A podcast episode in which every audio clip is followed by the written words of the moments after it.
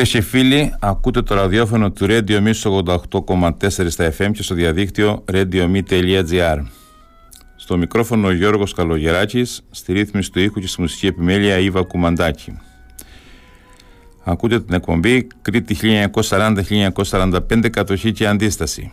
Σάββατο σήμερα 8 Ιουλίου 2023 και είμαστε μαζί σας κάθε Σάββατο από τις 10 ως 11 η ώρα το πρωί. Στη σημερινή μας εκπομπή θα απουσιάσει η Μαρία Καλογεράκη, δεν βρίσκεται στην Κρήτη και μαζί θα ξετυλίξουμε το κουβάρι για ένα χωριό του νομού Ρεθύμνου που λέγεται Καλή Σικιά.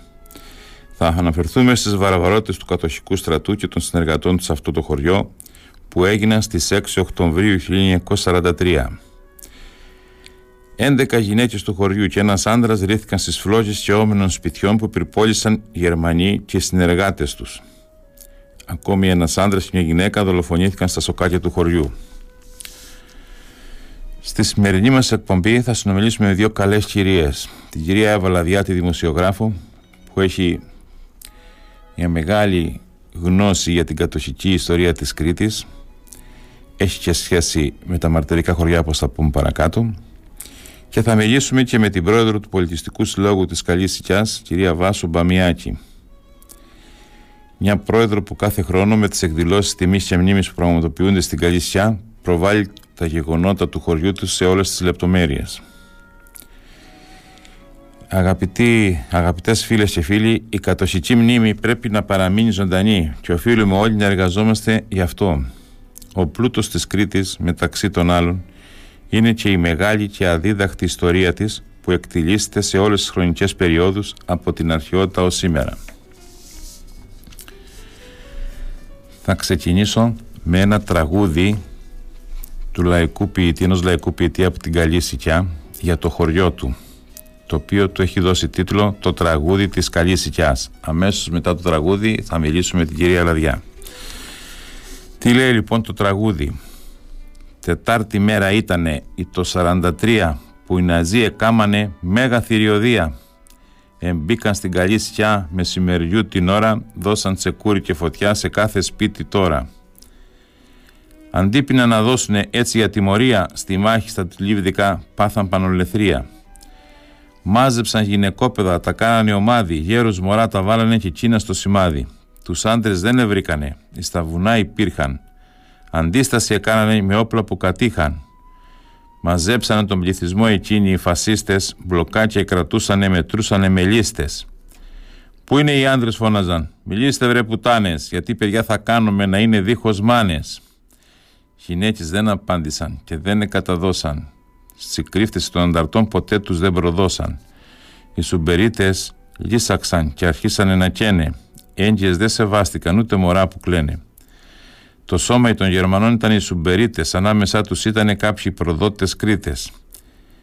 Βάλαν στα σπίτια μια φωτιά και τα ισοπεδώσαν, φωτιά τσεκούρι στο χωριό και όλο το γαζώσαν. Γυναίκες βάλαν στη φωτιά και ζωντανές που ήταν και στάχτη απομείνανε λίγα οστά ευρήκαν.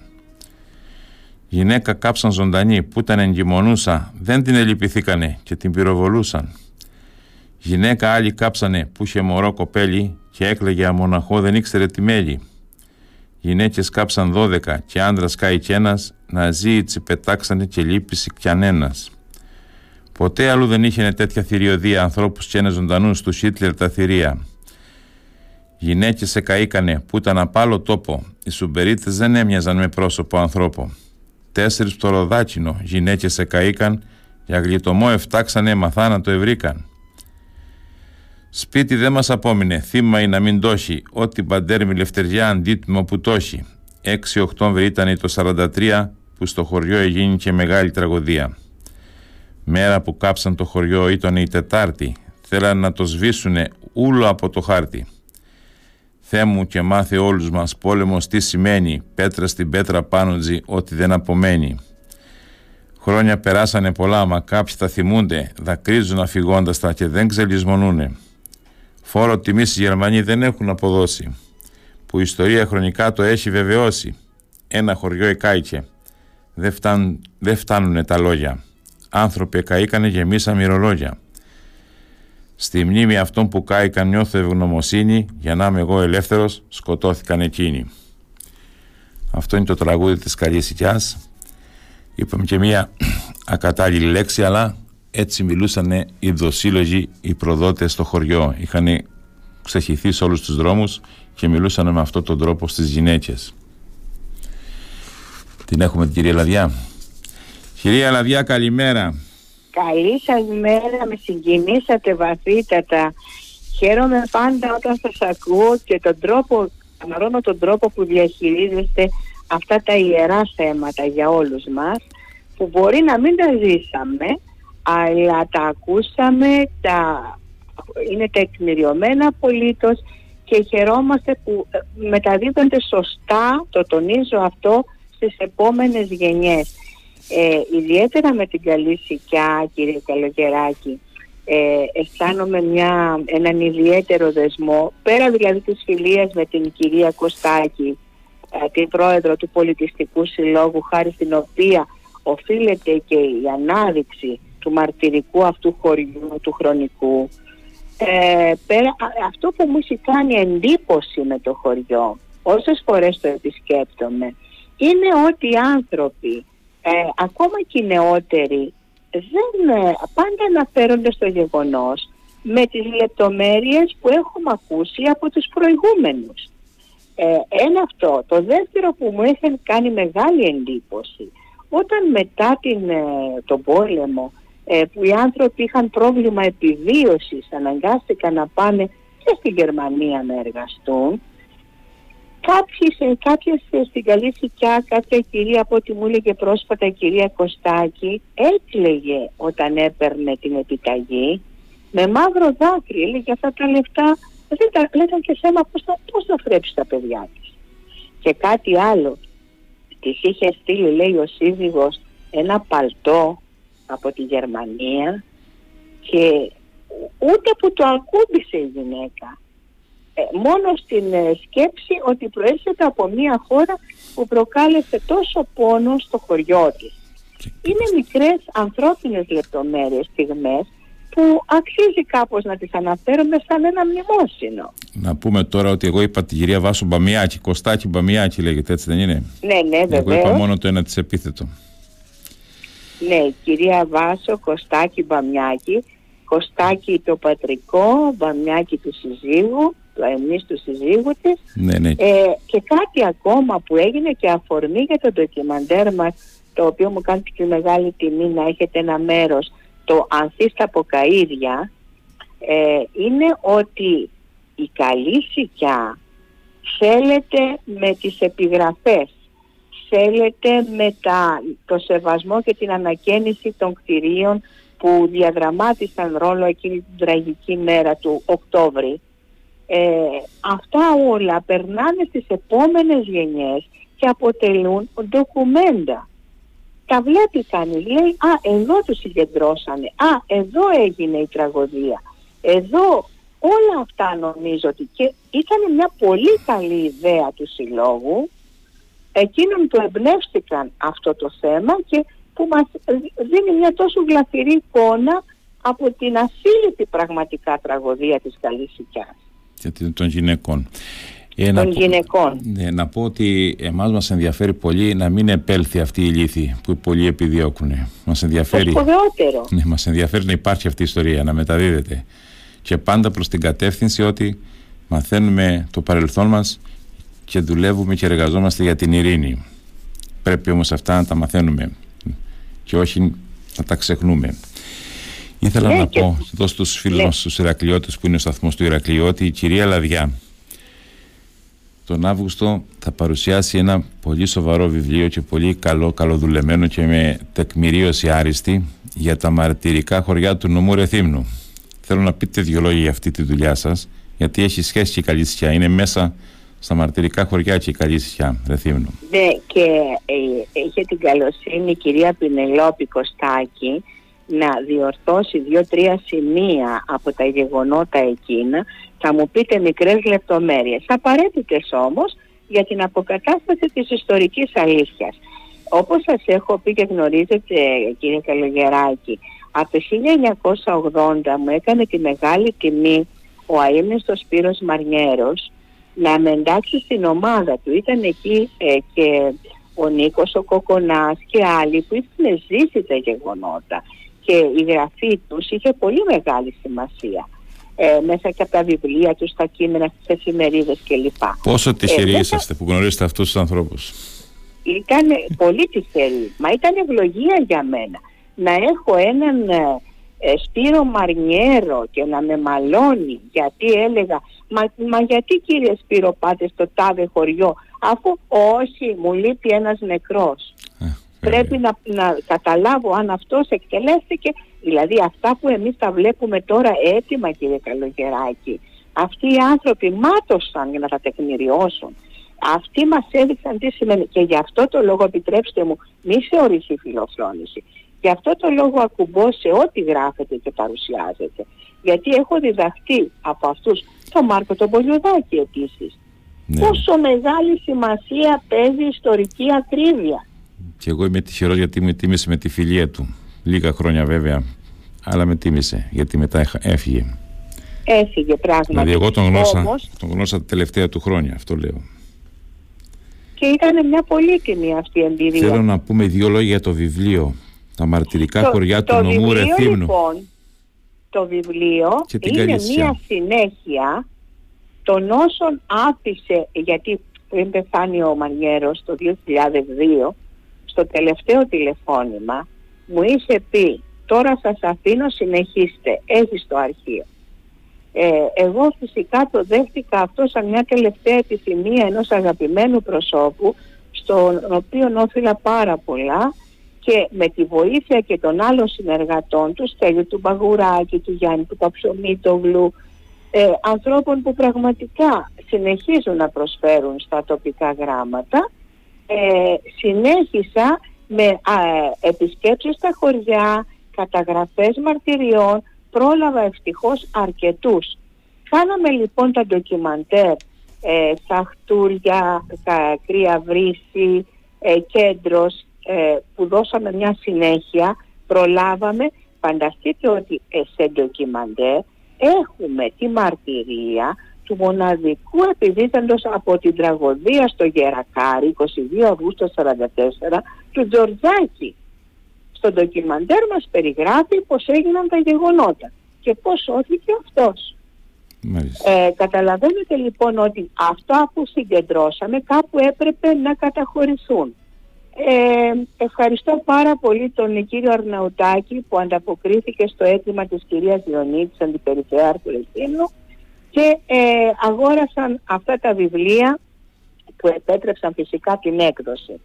Γιατί δυστυχώς αρκετοί δεν έχουμε αυτή την πολυτέλεια να εκδώσουμε εμείς τη δουλειά μας. Ε, γίνεται λοιπόν σε αυτό το βιβλίο μια αναφορά από το σημείο που σταματούν οι επίσημες εκθέσεις, ε, τα ντοκουμέντα αυτά που μας άφησαν Μαρνιέρος, Κοκονάς, Πελαντάκης, Θεόδωρος κλπ. Ε, και φτάνουμε σε άλλα. Βέβαια, εδώ κύριε Καλογεράκη, ε, σας φύγω νοερά το χέρι και σας λέω ότι το καλύτερο μνημόσυνο που κάναμε ποτέ ήταν η αποκατάσταση εκείνης της σπάνιας γυναίκας που τόσο αδικήθηκε, της Κουκλίνου. Μάλιστα. Λοιπόν. Και χάρη σε εσά αποκαταστάθηκε η μνήμη αυτής της γυναίκας που είχαμε μαρτυρίες από ανθρώπους που ανήκαν σε εντελώς διαφορετικές ε, πολιτικές θέσεις συγκλίνουν στο ότι ήταν μια πατριώτησα ναι, αποδεδειγμένα και θα μπορούσε στο... να είχε σωθεί το κέντρος εάν την άκουγαν. Αυτό φάνηκε και στη δίκη του Μπρόλ και του Μίλλερ. Εντάξει, να μην πάμε τώρα σε αυτό το κομμάτι, να πάμε μια άλλη φορά να πάμε ναι, στα ναι. μαρτυρικά χωριά αυτά τα οποία βιώσανε μια βαρβαρότητα και μια καταστροφή. Το συγκεκριμένο χωριό, να πούμε ότι είναι ένα μικρό χωριό του νομού Ρεθύμνου, είναι κοντά στα βουνό του, δηλαδή κοντά στα σύνορα με τον Καλλικράτη, Χανιά Ρέθινο, δηλαδή, να, να πούμε δηλαδή πού ακριβώς είναι. Και... Ναι, και επίσης επιτρέψτε μου να πω ότι είναι και ένας πολύ καλός τουριστικός προορισμός. Είναι η φύση, είναι το περιβάλλον, είναι η φιλοξενία των ανθρώπων που σου επιτρέπει να περάσεις πολύ όμορφες ώρες εκεί. Και είναι και τα ντοκουμέντα εκεί στους τοίχους που ναι. σου θυμίζουν το γεγονός. Οι πινακίδες στα καμένα ε, σπίτια. Είναι πάρα πολύ κοντά το Ρέθινο και νομίζω ότι θα αποτελούσε έναν ωραίο προορισμό για όσους ενδιαφέρονται, όχι μόνο για την τοπική ιστορία. Υπάρχει ένα όμορφο οροπέδιο, τα Τσιλίβδικα, έτσι δεν είναι; Έχω πάει ναι, την Άνοιξη. Που έγιναν οι περίφημες μάχες. Ναι, ναι. Ε, τώρα επιτρέψτε μου, επιτρέψτε μου, είναι κάτι που σε εσάς να πρόκειται να, να το τεκμηριώσετε ιστορικά. Είχα πάρει μία συνέντευξη από τον τελευταίο των Μοϊκανών, τον Βαβουράκη τον Κωστή, από την Κοξαρέ, ο οποίος, από ό,τι μου έλεγε, ε, είχαν πάρει εντολή να φυλάνε βάρδιες γιατί περίμεναν, περίμεναν αυτή την επίσκεψη εντός εισαγωγικών. Και αναφέρει αρκετά ενδιαφέροντα τα οποία θα τα δούμε μαζί και εσείς έχετε πλέον την, τον ρόλο να τα αποκαταστήσετε και να, να δούμε τι στέκει ιστορικά για να αναδειχθούν. Ήταν πολύ σημαντικές λεπτομέρειες αυτές. Ναι, θα και μάλιστα κάπου ανέφερε και μια τρυφερή ιστορία που αυτή έγινε αφορμή να μην λάβουν γνώση το πέρασμα του, του Σούμπερ και των άλλων στο χωριό. Και ακόμα μια λεπτομέρεια που νομίζω ότι αξίζει να αναφέρει κανείς ότι στην αρχή ανυποψίαστες κοπέλες πίστεψαν ότι γίνεται μια επίσκεψη. Δεν φαντάστηκαν τι θα επακολουθούσε. Και τόλμησαν να βγάλουν μια αρακή. Ε, τώρα η αντίδραση των συμπεριτών καταλαβαίνετε ποια ήταν. Τα καταχυδαία υποκείμενα ούτε τους κανόνες αυτούς της φιλοξενίας δεν εκτίμησαν. Τέλος πάντων. Θα κάνουμε και μια αποκάλυψη σήμερα.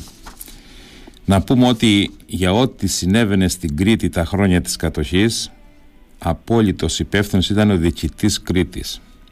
Ο Γερμανός ναι. διοικητής Κρήτης που η Κρήτη άλλαξε πέντε Γερμανούς διοικητές. Στη συγκεκριμένη περίπτωση της Καλύσιας διοικητής της Κρήτης ήταν ο Μπρόγερ ο οποίος ναι. δικάστηκε μετά και καταδικάστηκε σε θάνατο.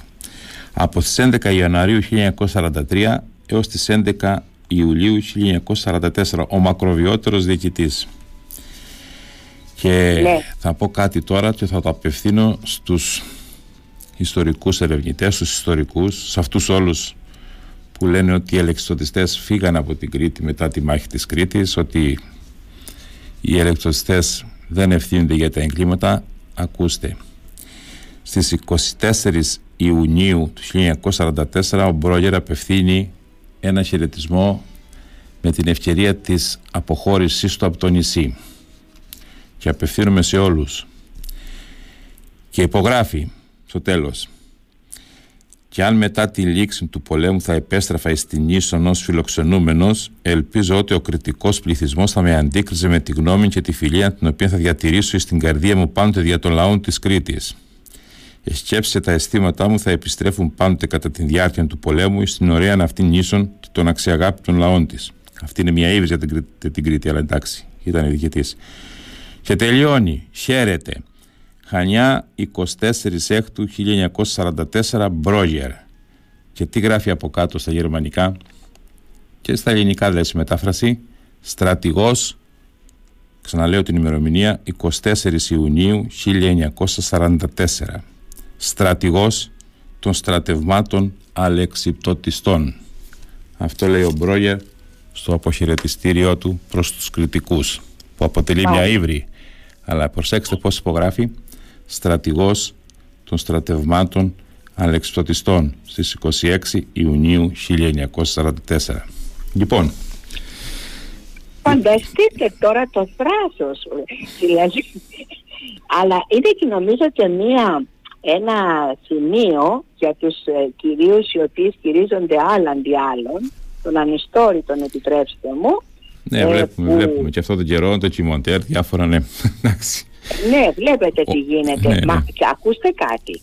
Δεν έχει κανείς καμία αντίρρηση να προβάλλεται καλλιτεχνικά μία εικασία. Άλλωστε η μυθοπλασία βλέπετε ότι πάει πολύ καλά και στην ελληνική τηλεόραση. Όμως άλλο μυθοπλασία και άλλο ιστορική αλήθεια. Βάλε λοιπόν τον πυρήνα, βάλε την ιστορική αλήθεια και κάνε μετά ό,τι θες. Και κάτι άλλο επιτρέψτε μου με το λόγο της ηλικίας μου επιτρέπει να κάνω μια σύσταση στους νεότερους που ασχολούνται με τα θέματα αυτά αγαπητέ μου κύριε Καλογεράκη. Τα οποία είναι δύσκολα πάντα, δύσκολα είναι. Να στηρίζονται στους ειδικούς. Βλέπετε, ε, παρά την ηλικία μου και την όποια εμπειρία μπορεί να διαθέτω, ακουμπώ πάνω σας που είστε πολύ νεότερος γιατί, γιατί έχω εκτιμήσει την ε, ακρίβεια με την οποία εργάζεστε και αποτυπώνετε στα έργα σας. Παρακαλώ τους νέους ανθρώπους να μην παρασύρονται από αρχαιοκάπηλους της ιστορίας, ε, ε, έλεος δηλαδή, έλεος. Ναι, και αυτούς που πουλούν και την αντίσταση έτσι με διάφορα διάφορες... Άλλη ιστορία αυτή, άλλη ιστορία αυτή. Πουλούνε, δηλαδή εννοώ χειρολεκτικά πουλάνε, δηλαδή κάνουν κάτι και το πουλάνε. και το... ξέρετε που πατάνε, αν μου επιτρέπετε, γιατί αυτό το ζω καθημερινά, ακούστε κάτι. Εάν δεν αναφερόμαστε στους ανθρώπους που ε, κράτησαν αυτές τις θερμοπύλες της αντίστασης, αλλά στεκόμαστε στο παιδί που κουβαλούσε, μα πέστε μου ποιος δεν έκανε αντίσταση; Εγώ ξέρω μία, άκουσα για μία Καραγιάννη που ήταν στην πηγή στο αεροδρόμιο και καθάριζε πατάτες, ε, ήταν υποχρεωμένη αγκαρία να τηγανίζει πατάτες για τους Γερμανούς, η οποία έβαζε όσο αλάτι χωρούσε η χούφτα της. Ε, έκανε αντίσταση.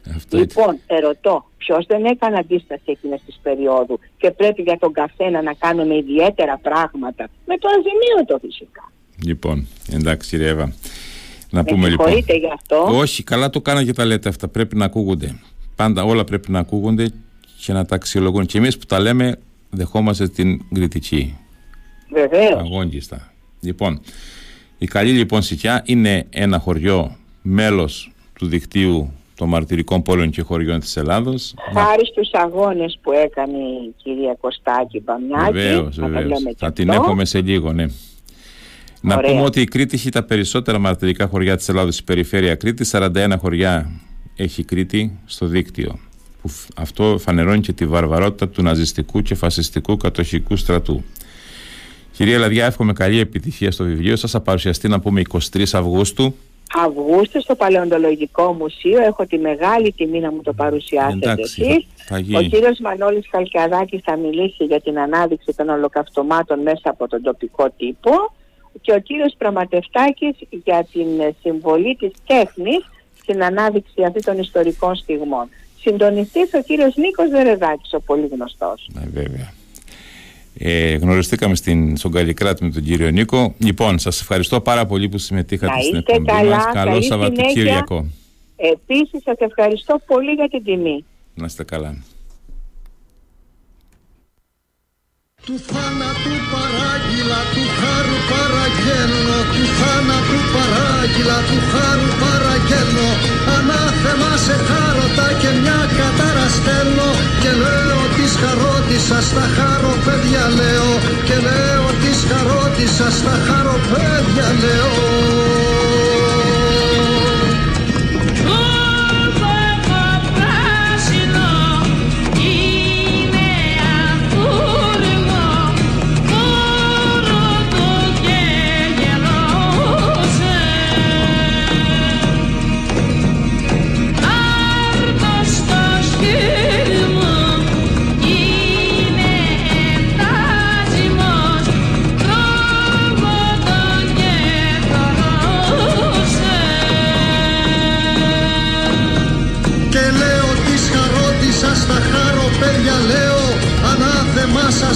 σόφιδες και άλλο πια δεν κλαίω. Του θάνατου παράγγυλα του χάρου παραγγέλνω. Ανάθεμα σε χαροντά και μια κατάρα στέλνω. Του θάνατου παράγγυλα του χάρου παραγγέλνω. Ανάθεμα σε χαροντά και μια κατάρα στέλνω. Και λέω της χαρότησας στα χαροπέρια λέω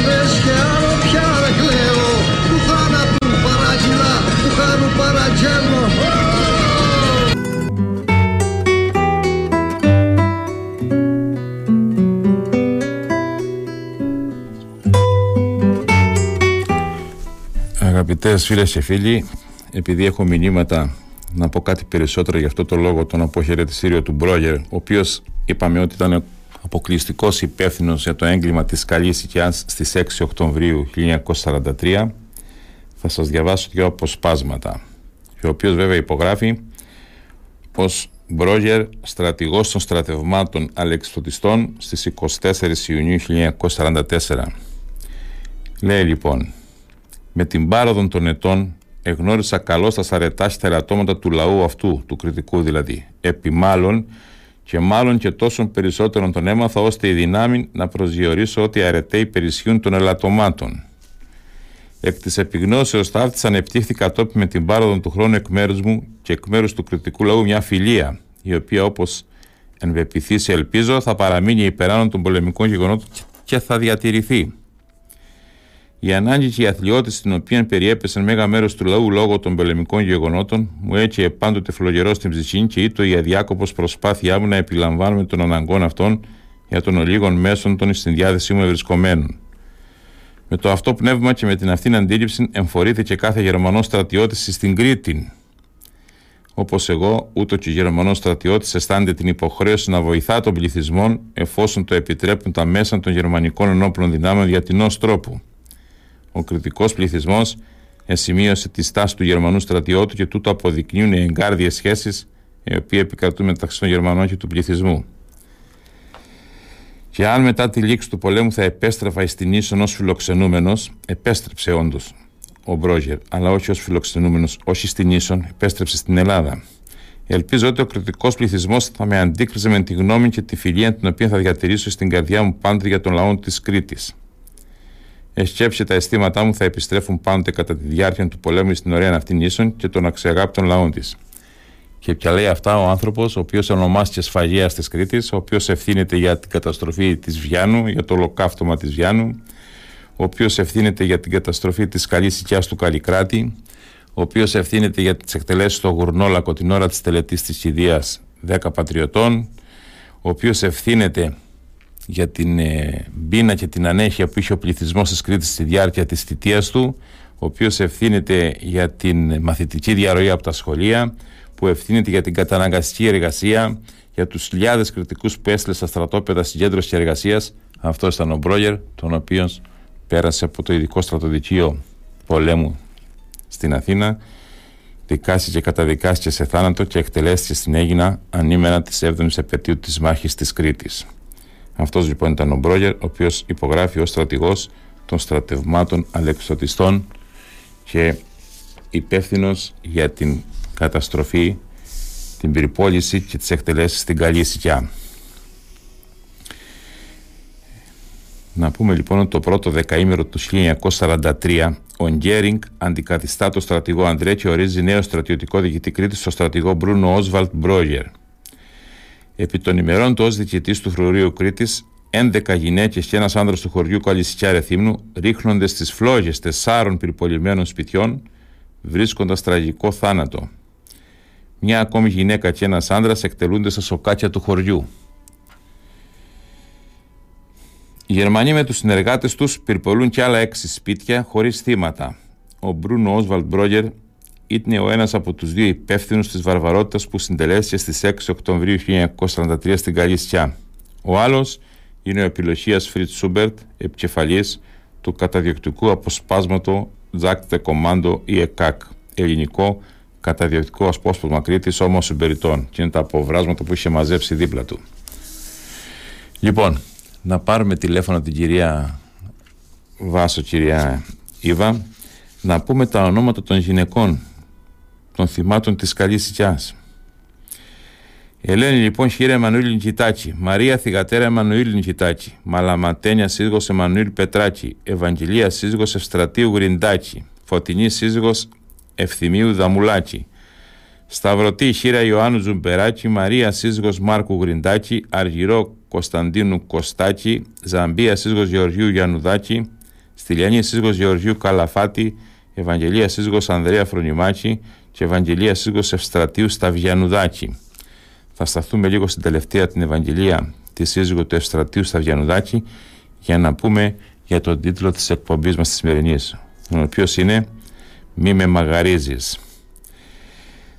Αυτές λοιπόν οι γυναίκες ρίχτηκαν ζωντανές στα φλεγόμενα σπίτια. Ζωντανές ρίχτηκαν από άνδρες του γερμανικού τακτικού στρατού και τους Σουμπερίτες. Λοιπόν, να μιλήσουμε με την πρόεδρο, τη δραστήρια πρόεδρο της Καλής Οικιάς, την κυρία Βάσο Κωστάκη Μπαμιάκη, η οποία κάθε χρόνο με τις ωραίες τιμητικές εκδηλώσεις που κάνει για αυτό το γεγονός του χωριού της, έχει καταφέρει να μείνει αυτό το γεγονός στη μνήμη μας και να μην σβήσει. Καλημέρα κυρία Βάσο. Καλή σας μέρα κύριε Καλογεράτη, τι κάνετε; Καλά, εσείς καλά. Χαίρομαι που σας ακούω και... Το χωριό σας πώς είναι; Ε, καλά, είμαστε καλά. Ε, δόξα τω Θεώ είναι ορεινό, οπότε έχει και το αντίστοιχο αεράκι λόγω των θερμών ημερών που έχει σήμερα. Λοιπόν, και μας, μας δίνει μια πνοή και μια ελπίδα για το αύριο. Να πούμε κυρία Βάσο ότι έχω στην εκπομπή έχω, ε, στην εκπομπή έχουμε δώσει μισό λεπτό. Ακούω τη φωνή μου πίσω κυρία Εύα. Ναι δεν σας ακούω και εγώ καλά. Ναι ναι θα το φτιάξουμε θα το φτιάξουμε. Λοιπόν στην εκπομπή τη σημερινή έχω δώσει ως τίτλο μια φράση μη με μαγαρίζεις μη με μαγαρίζεις με θαυμαστικό. Είναι η φράση που λέγανε οι γυναίκες στους, σε αυτούς που τους πρόχνανε στη φωτιά. Δεν θέλανε ούτε να τις ακουμπούνε.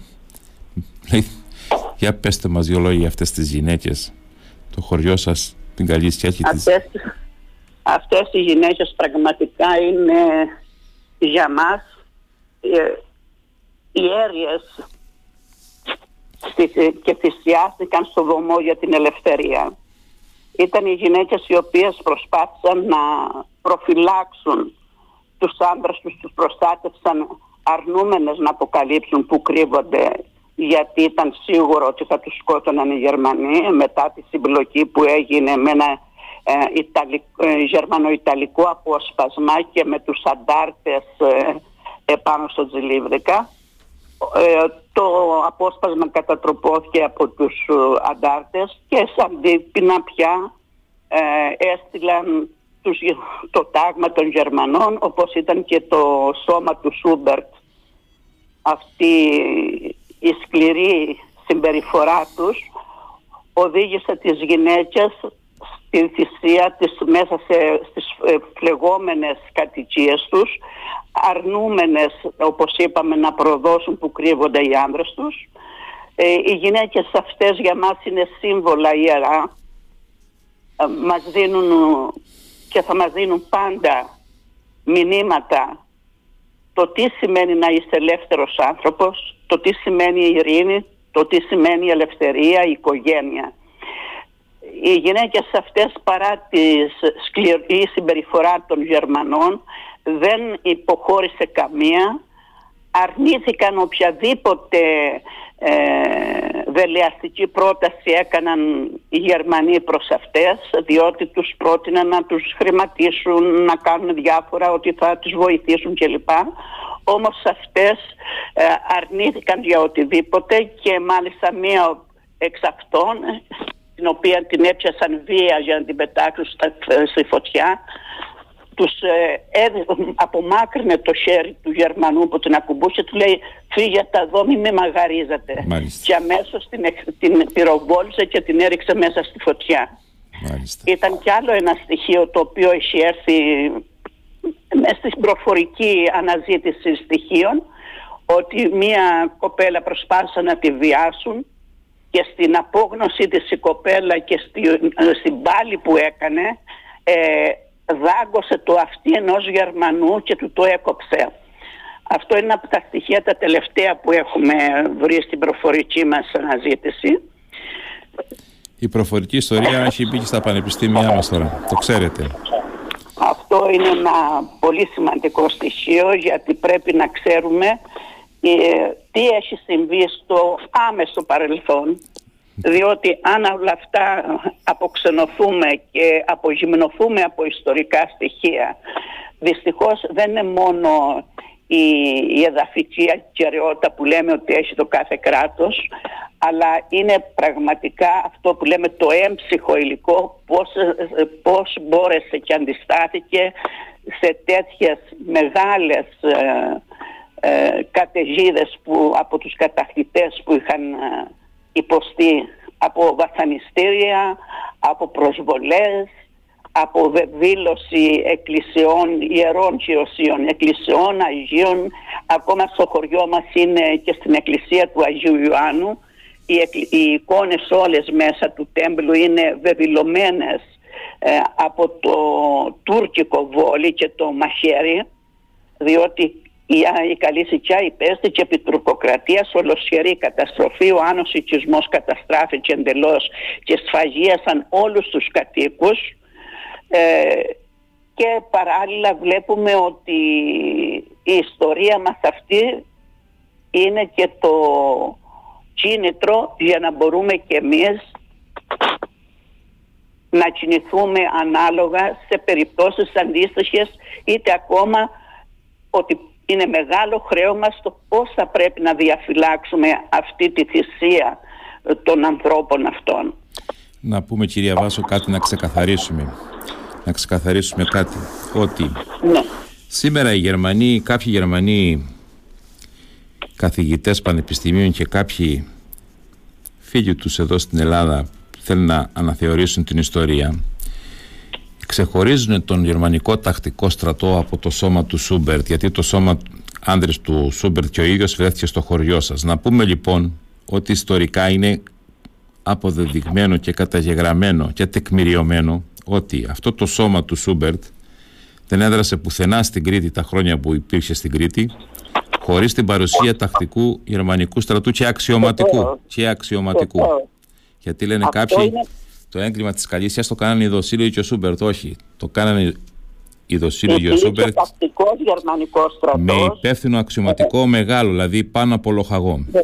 Βεβαίως υπήρχε, διότι έχουμε, η μητέρα μας πούμε, είναι ένα από τα ζώντα. Μα είναι πλέον. γυναίκες στο κίνηση της Ριωδία. Το ολόκληρο τάγμα ε, δημιουργία, πώς λέγονται τώρα αυτά, εντάξει, και στρατιωτικούς όρους, ε, δημιουργία ε, Γερμανών ερχόντουσαν και περικύκλωσαν την Καλυφιτιά. Το σώμα, το σώμα του Σούμπερ ήταν ε, ναι παρίστατο και αυτοί έκαναν τις περισσότερες βιοπραγίες αλλά μην ξεχνάμε ότι λαιλατούσαν οι Γερμανοί όλα τα σπίτια, πήραν οτιδήποτε οικώσει το ζώο, οι τροφές, ε, διότι μήνας Οκτώβριος ε, είμαστε ε, σε αγροτική περιοχή, καταλαβαίνετε υπήρχαν οι πατάτες των ανθρώπων, τα σιτηρά τους, τα πάντα, τα οποία είχαν αποθηκευτεί. Όλα αυτά τα, τα πήραν οι Γερμανοί και μάλιστα αυτό είναι ένα Συνηθισμένο ήταν. Πρώτα πόρτα λιλατούσαν και μετά πυρπολούσαν. Αυτό το κάνανε πάντα. Βεβαίω, μετά πυρπολούσαν και μάλιστα αξίζει να σας το αναφέρω αυτό και πιστεύω ότι και εσείς ο ίδιος το γνωρίζετε ότι τότε που δημοσιεύτηκε ότι το χωριό έχει αναγνωριστεί ως μαρτυρικό χωριό γιατί αυτό έγινε το 18, το 2018 ε, ένας κύριος ε, από το, την περιοχή του Αποκορώνου ονόματι Καπαδουκάκης Αντώνιος αμέσως έψαξε και βρήκε το τηλέφωνό μου και ήρθε σε επαφή μαζί για να μου ανακοινώσει τι, ότι έχει στην κατοχή του ένα κοιμήλιο το οποίο προέρχεται από τις λαιλασίες των Γερμανών διότι οι Γερμανοί ε, έκλεβαν από είδη πρικός κλπ. Λοιπόν αυτό το κοιμήλιο ήταν μια πατανία την οποία την έκλεψαν από κάποιο σπίτι της Καλυσικιάς. Πηγαίνοντας λοιπόν στο, ε, στον Αποκόρονα το βγάζανε σε λότο και έλεγαν ότι θα δώσουμε αυτή τη πατανία για μια νταρμετζάνα ε, ρακή και αυτό την πήρε ο παππούς του. Και την πήρε λοιπόν, ναι, και πήρε το κουσκουσέ, πήρε ένα σεντόνι και μία, ε, πώς λέγονταν τώρα αυτές... Ε, Μια πατανία. Ναι, ε, όχι ήταν και κάτι άλλο τέλος πάντων. Ε, το, το βουριά, η βούρια, μία βούρια. Ε, αυτά λοιπόν έναντι μίας ε, ταρμεζάνας δρακή τα πήρε ο παππούς του ο οποίος παππούς τα έδωσε στην κόρη. Η, η μητέρα λοιπόν του κυρίου Καπαδουκάκη έδωσε από ένα από αυτά τα κοιμήλια στο κάθε της παιδί. Εκείνος το θεώρησε λοιπόν τόσο πολύ ε, με απέραντο σεβασμό και αγάπη στη μνήμη αυτών των γυναικών να επιστρέψει αυτό το κουσκουσέ το οποίο είναι πραγματικά για μας ένα ιερό κοιμήλιο μέσα από όλη αυτή τη, ε, τη στάχτη του χωριού μας. Μάλιστα. Λοιπόν, ε, οπότε αυτό δεν, ήθελα... δεν μπορούμε δηλαδή να αμφισβητήσουμε αυτή τη στιγμή ότι ήταν μόνο το σώμα Σούμπαρτ, ήταν και μέσα τακτικός γερμανικός στρατός. Ναι, με αξιωματικό υψηλό βαθμό. Αυτό είναι πλέον ναι. καταγεγραμμένο και με τεκμηριωμένο. Αλλά αν κάνετε ναι. κουβέντες με αυτούς τους ανθρώπους που προσπαθούν για την αναθεώρηση της ιστορίας, βλέπετε στην Κρήτη καταφεύγουν σε αυτά τα εγκλήματα στον Καλλικράτη, στην Καλή Συκιά, που είχε συμμετοχή και ο Σούμπερτ, για να πούνε ότι ναι, εμείς δεν φταίμε. Ορίστε, τα κάνανε και οι Κρητικοί. Το η σώμα του Σούμπερτ αποτελείται από 25 με 30 άτομα, ναι, κύριε ναι, ναι, Καλογεράκη, ναι, το γνωρίζετε. Ναι, ναι, Αυτοί οι καταστροφές όμως που υπέστησαν τα χωριά όλα της Κρήτης δεν μπορούν αυτή τη στιγμή αυτά τα 25 άτομα μόνο να έκαναν αυτές τις καταστροφές. Εδώ έχουμε μαρτυρίες. Και δεν μπορούν βέβαια ναι, και δεν μπορούν να αιτιολογήσουν γιατί αυτές οι γυναίκες της Καλύσιας έπρεπε να καούν. Γιατί; Επειδή δεν λέγανε που είναι οι άντρες τους. Τους λέγανε στους Γερμανούς. Στο βουνό πηγαίνετε να τους βρείτε. Κι όμως καήκανε. 12 γυναίκες. Και ένας υπέργυρος, να πούμε ότι, ότι σκοτώσανε και ένα υπέργυρο, το βαρδί τον Νικητάκη 84 ε, χρονών. Αυτός στο... τον συναντήσανε εκεί στο σημείο που ήταν το σπίτι του έξω στην αυλή του καθότανε ένας ηλικιωμένος ταλαιπωρημένος άνθρωπος και εν ψυχρό τον εκτέλεσαν χωρίς κανένα ιδιαίτερο λόγο. Ναι, κανένα λόγο. Όπως εκτέλεσαν και το Γκαστιβελάκι από τον Άγιο Ιωάννη ναι. Ε, τη στιγμή που αποχωρούσαν από την Καλυσικιά. Τον συνάντησαν στο, με το γαϊδουράκι του εκεί στο χωράφι του τον εκτέλεσαν εν ψυχρό. Ναι, να πούμε ότι ο Άγιος Ιωάννης είναι... ένα χωριό δίπλα στην Καλυσιά. Ακριβώς, είμαστε μια κοινότητα. Ναι, ναι, δίπλα στην Καλυσιά. Ναι. Λοιπόν, αυτά κυρία Βάσο Μπαμιάκη Κωστάκη, να πούμε ότι κάθε χρόνο τιμάτε τη μνήμη του χωριού σας τον Οκτώβριο νομίζω κυρία... Ε, είναι 6 Οκτωβρίου έγινε ναι, η υπερπόληση η... της Καλυσικιάς. Η γεγονός είναι 6. Οκτωβρίου του 1943 έγινε η συμπλοκή του ελληνογερμανικού τάγματος με τις αντάρτικες ομάδες στο Τζιλίβρικα. Έχουμε ήδη ανεγείρει εκεί μνημείο της εθνικής αντίστασης στο Τζιλίβρικα ε, το οποίο ήταν μια, και έγινε με οικονομική βοήθεια και του Δήμου Αγίου Βασιλείου με τον κύριο, από τον Δήμαρχο τον κύριο Ταταράκη και από ένα ομογενή καλυσικιανό, τον κύριο Γιώργο Σταυρουλάκη οι οποίοι μας βοήθησαν στην οικονομική καθαρά Και κάνετε και την εκδήλωσή σας. Κάνουμε την εκδήλωσή Εκείνες μας τις μέρες. κάνουμε και όπως κάνουμε τώρα πια και από το, από το 2021 που ήταν και τα 200 χρόνια της ε, Ελληνικής Επανάστασης του 2021 έχουμε καθιερώσει πια στον άνω οικισμό ο οποίος δεν υφίσταται βέβαια πλέον γιατί όπως προανέφερα καταστράφηκε ολοσχερός από τους Τούρκους. Έχει μόνο μείνει η εκκλησία η οποία έχει βέβαια αναστηλωθεί και έτσι η μνήμη των ανθρώπων και των κατοίκων της Άνω Καλυσικιάς κάνουμε στις 29 Ιουνίου μία αντίστοιχη επέτειο. Οπότε θα περιμένουμε και εσάς και όποιον από τους ε, ακροατές της εκπομπής θέλει να αποδώσει τιμή στη θυσία αυτών των γυναικών 6 Οκτωβρίου έχουμε την επέτειο της ε, βαρβαρότητας της βαρβαρότητας αυτών των ε, φρικαλαίων γεγονότων. Κυρία Βάσο, να σας ευχαριστήσω που συμμετείχατε στην εκπομπή. Καλή δύναμη να έχετε, να συνεχίσετε το έργο σας. ευχαριστούμε για την προσωπική σας προσφορά όπως και άλλων ανθρώπων αλλά και η δική σας νομίζω παρουσία και ο, ο αγώνας που κάνετε είναι και αυτό ένα σημείο που αναγνωρίζεται τη θυσία τόσων και τόσων θυμάτων της κατοχής και όχι μόνο. Σας ευχόμαστε να είστε πάντα δημιουργικός, με υγεία και καλή δύναμη. Ε, και εσείς επίσης κυρία Βάσο. Ευχαριστούμε πολύ. Με καλή σας μέρα. Δεν μου δίνει σημασία κι η καρδιά μου πως βαστά Σ' αγαπήσανε στον κόσμο βασιλιάδες σπίτες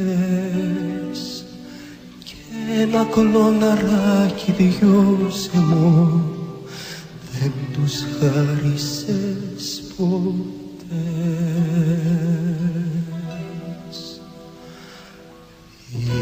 Είσαι σκληρή σαν του θανάτου τη γραφιά μα ήρθαν καιροί σε πίστεψα με βαθιά κάθε γενιά δική της θέλει να γεννείς ομορφωνιά που δεν σε κέρδισε κανείς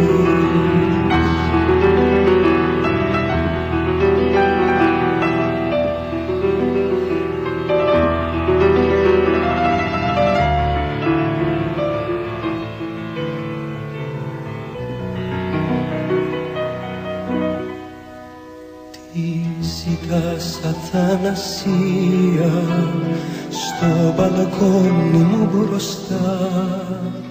Ποια παράξενη θυσία η ζωή να σου χρωστά. Ήρθαν διψαζεμένη κρίση ταπεινοί προσκυνητές. Και απ' το κήπο σου τη βρύση δεν τους δρόσισες ποτέ.